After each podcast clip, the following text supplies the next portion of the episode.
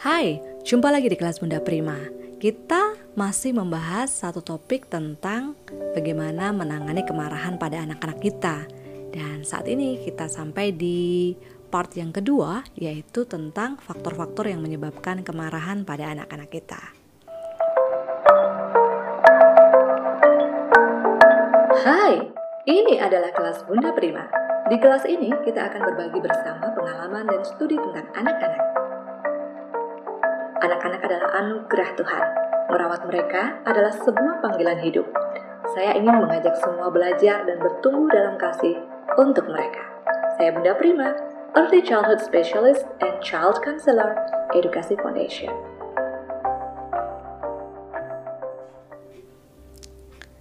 Nah, di bagian pertama kemarin kita sudah belajar tentang rantai kemarahan ya oleh Paul David Tripp dan akar dari kemarahan itu sebenarnya adalah desire atau uh, hasrat, keinginan yang dalam banget di dalam diri seseorang itu atau seorang anak kecil dalam dalam pembahasan kita ini ya. Nah, kita akan lihat secara lebih spesifik apa saja sih desire ini dalam dua sisi yaitu faktor eksternal dan faktor internal yang mempengaruhi uh, kemarahan itu. Nah, faktor eksternal yang pertama itu ketika anak itu ditipu, ya dia merasa ditipu sesuatu yang dia pikirkan benar tapi ternyata itu keliru atau salah. Dia merasa di, dibodohi. Itu membuat seseorang anak marah. Misalnya, uh, ayo deh kita main, padahal dia mau ditinggal pergi sama mamanya. Main dulu, kemudian mamanya pergi begitu saja ya. Nah, memang anak mungkin kemudian tidak menangis. Oh, dia nggak nangis kok, baik-baik aja kok. Tapi dia menyimpan kemarahan itu sebenarnya, gitu. Sehingga jangan pernah kita menipu anak ya. Kita otentik aja apa adanya aja di depan anak. Kemudian yang kedua itu ketika anak diperlakukan tidak adil.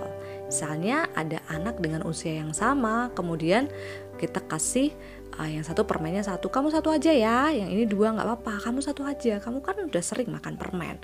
Nah itu tidak adil bagi seorang anak. Anak tidak bisa memikirkan aku sudah sering atau jarang makan permen, tapi yang aku tahu dia dapat dua, aku dapat satu, dan itu bagi anak unfair. Sehingga untuk berbicara dengan anak-anak, sebelum kita memberikan sesuatu, kita keep dulu, lalu sampaikan dulu alasannya. Adik, kemarin adik sudah makan 5 permen. Dan menurut dokter kita nggak bisa makan permen banyak-banyak karena adik memang punya uh, sakit gigi sehingga hari ini adik satu ya. Nah temannya bisa dapat dua karena dia belum pernah makan permen ini. Nah kita bisa dahului dengan penjelasan baru kita berikan ya jangan diberikan dulu baru kita jelaskan atau bahkan tidak dijelaskan nah itu sangat melukai anak-anak ya Kemudian yang ketiga itu ketika seseorang mendapatkan perhatian yang lebih daripada dia, maka dia bisa marah gitu. Kita ngobrol terus sama kakaknya, adiknya nggak pernah diperhatikan karena merasa dia udah bisa main sendiri dan asik gitu, maka dia bisa marah. Jadi kita bisa jelaskan, adik, mama perlu ngobrol sama kakak. Dan ini obrolan ini penting sekali karena kakak sudah besar dan kakak perlu dengarkan mama tentang hal ini kalau tidak kakak ada dalam bahaya. Jadi adik bisa main dulu ya. Nanti kalau adik perlu apa-apa, adik bilang sama mama. Jadi kita bisa bisa jelaskan sehingga anak tidak merasa bahwa dia uh, diperhatikannya kurang daripada yang lain. Kemudian mereka ingin mendapatkan sesuatu dengan cepat-cepat gitu. Aku pengen ini harus dapat ini segera. Nah itu desire ya. Pengen sesuatu dengan cepat-cepat harus sekarang juga. Sehingga kalau dia tidak dapat dia bisa marah. Contohnya ketika dia tantrum di pertokoan dia menginginkan suatu mainan dan dia kemudian mau hari itu juga saat itu juga dan dia uh, apa marah. Itu ya faktor ekstra uh, faktor dari luar ya ada ada apa namanya sesuatu yang diinginkan dengan cepat-cepat gitu dan kemudian dihalangi oleh orang luar sehingga membuat marah. Kemudian dimarahin oleh orang ya, dimarahin orang tua atau ditegur oleh orang lain, itu bisa juga membuat seorang anak menjadi kecil hati atau menjadi marah gitu karena merasa tidak bersalah dan kemudian merasa harga dirinya dilukain, ya udah dia marah. Nah, kemudian um, dia merasa bahwa dia harusnya dapat sesuatu tapi dia tidak dapat sesuatu, dia bisa marah. Ya, ini contoh uh, anak saya ya. Saya udah izin ini sama anak saya untuk ceritakan hal ini ketika dia berenang belajar berenang. Waktu dia belajar berenang dia itu sudah dijanjikan. Ini ini ceritanya dia ya kepada saya. Dia udah dijanjikan jadi dua lab. Udah dua lab ini udah selesai tapi sama pelatihnya dia bilang kamu masih bisa lagi empat lab lagi nah dia bukan tipe anak yang bisa uh, konfrontasi sehingga dia lakukan empat lab lagi sambil nangis setelah itu dia nggak mau lagi datang, sama sekali tidak mau datang. Dia marah sekali dan tidak mau datang untuk berlatih berenang lagi. Jadi uh, hal seperti ini tampaknya kecil ya, tapi uh, kita sudah melukai haknya anak. Dia merasa haknya dia dilukai sehingga dia menjadi marah. Dan sekarang kita lihat faktor internal ya, faktor yang ada di dalam diri anak itu sendiri. Faktor yang pertama itu adalah kurangnya self control atau pengendalian diri Nah, salah satu buah roh ini pengendalian diri kan. Dari kecil sekali sebenarnya kita harus latih anak-anak untuk mengendalikan dirinya mereka. Jadi itu jadi sesuatu keterampilan yang tumbuh begitu dan kita doakan supaya anak itu benar-benar mengalami pengendalian diri yang yang sesungguhnya. Karena kalau tidak, anak terbiasa tidak bisa mengendalikan diri, bahaya sekali ya. Di luar sana nanti dia akan merampas haknya orang lain karena dia tidak bisa mengendalikan diri. Kemudian faktor internal yang kedua itu jealousy atau kecemburuan ya, iri hati, kecemburuan itu bisa jadi uh, faktor. Sebenarnya tidak ada hal-hal yang memicu sih, tetapi anak ini memang tumbuh misalnya dengan uh, terbiasa untuk uh, iri gitu terbiasa untuk waktu dia iri dia tidak di di, di treatment. Ketika dia iri dia tidak dijelaskan kenapa Kenapa itu iri? Apa yang harus kita lakukan dengan iri sehingga terbiasa tumbuh dengan demikian.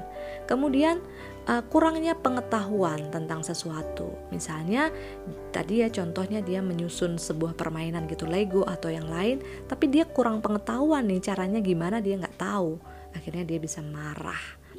Nah kemudian ada uh, kemarahan ini juga karena pola respon yang sudah terbiasa, dibiasakan kalau dia marah sejak dia bayi dibiasakan gitu marahnya biasakan meledak begitu saja. Sehingga dia tidak tahu cara atau alternatif yang lain sehingga ya jadi marah. Kemudian kesombongan ya. Uh, seorang anak kecil itu punya uh, apa sesuatu yang dia ingin banggakan. Nah kadang-kadang ketika ini uh, tidak tidak punya tempat ya kebanggaan dia ini tidak punya tempat tidak diapresiasi, tidak punya ruang, akhirnya dia bisa frustasi dan marah gitu. Kemudian resah atau bingung, anak-anak yang resah, bingung ya. Misalnya dia tidak sekolah lagi, ini ada di rumah, melihat orang tuanya setiap hari, mungkin bercakap-cakap percakapan orang dewasa yang dia tidak mengerti, di dalam kondisi yang tidak nyaman, dia menjadi resah, bingung, dan dia menjadi cepat marah atau gelisah.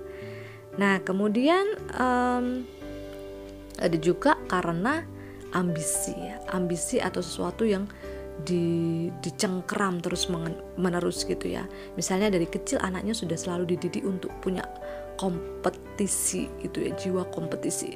Oh, kamu ini gimana sih sama orang lain? Masa kalah? gitu. Begitu terus yang ditanamkan sehingga muncul dan berbuah itu yang disebut dengan ambisi akhirnya jadi idol juga jadi sesuatu yang dia sembah dalam dirinya dia. Dan ketika sesuatu yang itu tidak punya tempat nggak dapat tempat dia bisa marah. Nah itulah uraian dari desire atau keinginan dalam diri manusia yang ketika di, tidak di, eh, ketika itu dibuahi terus menerus tidak dirawat akan menjadi kemarahan. Baik dari faktor eksternal maupun dari faktor internal dan kalau kita sudah tahu ini ya faktor-faktornya ini kita tinggal amati di dalam diri anak kita. Apa ini yang sedang terjadi? Yang mana? Apakah karena kurang pengendalian diri? Apakah dia mengcopy cara saya untuk marah-marah? Ataukah ini adalah hasil dari nilai-nilai yang saya tanamkan sejak kecil, nilai kompetisi, nilai ambisi dan seterusnya, ataukah ini sebenarnya sesuatu yang uh, dia merasa tidak adil? Dan sebagainya.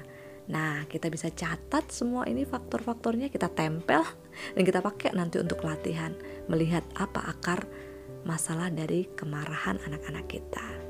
Kita lanjutkan lagi nanti di part yang ketiga. God bless you.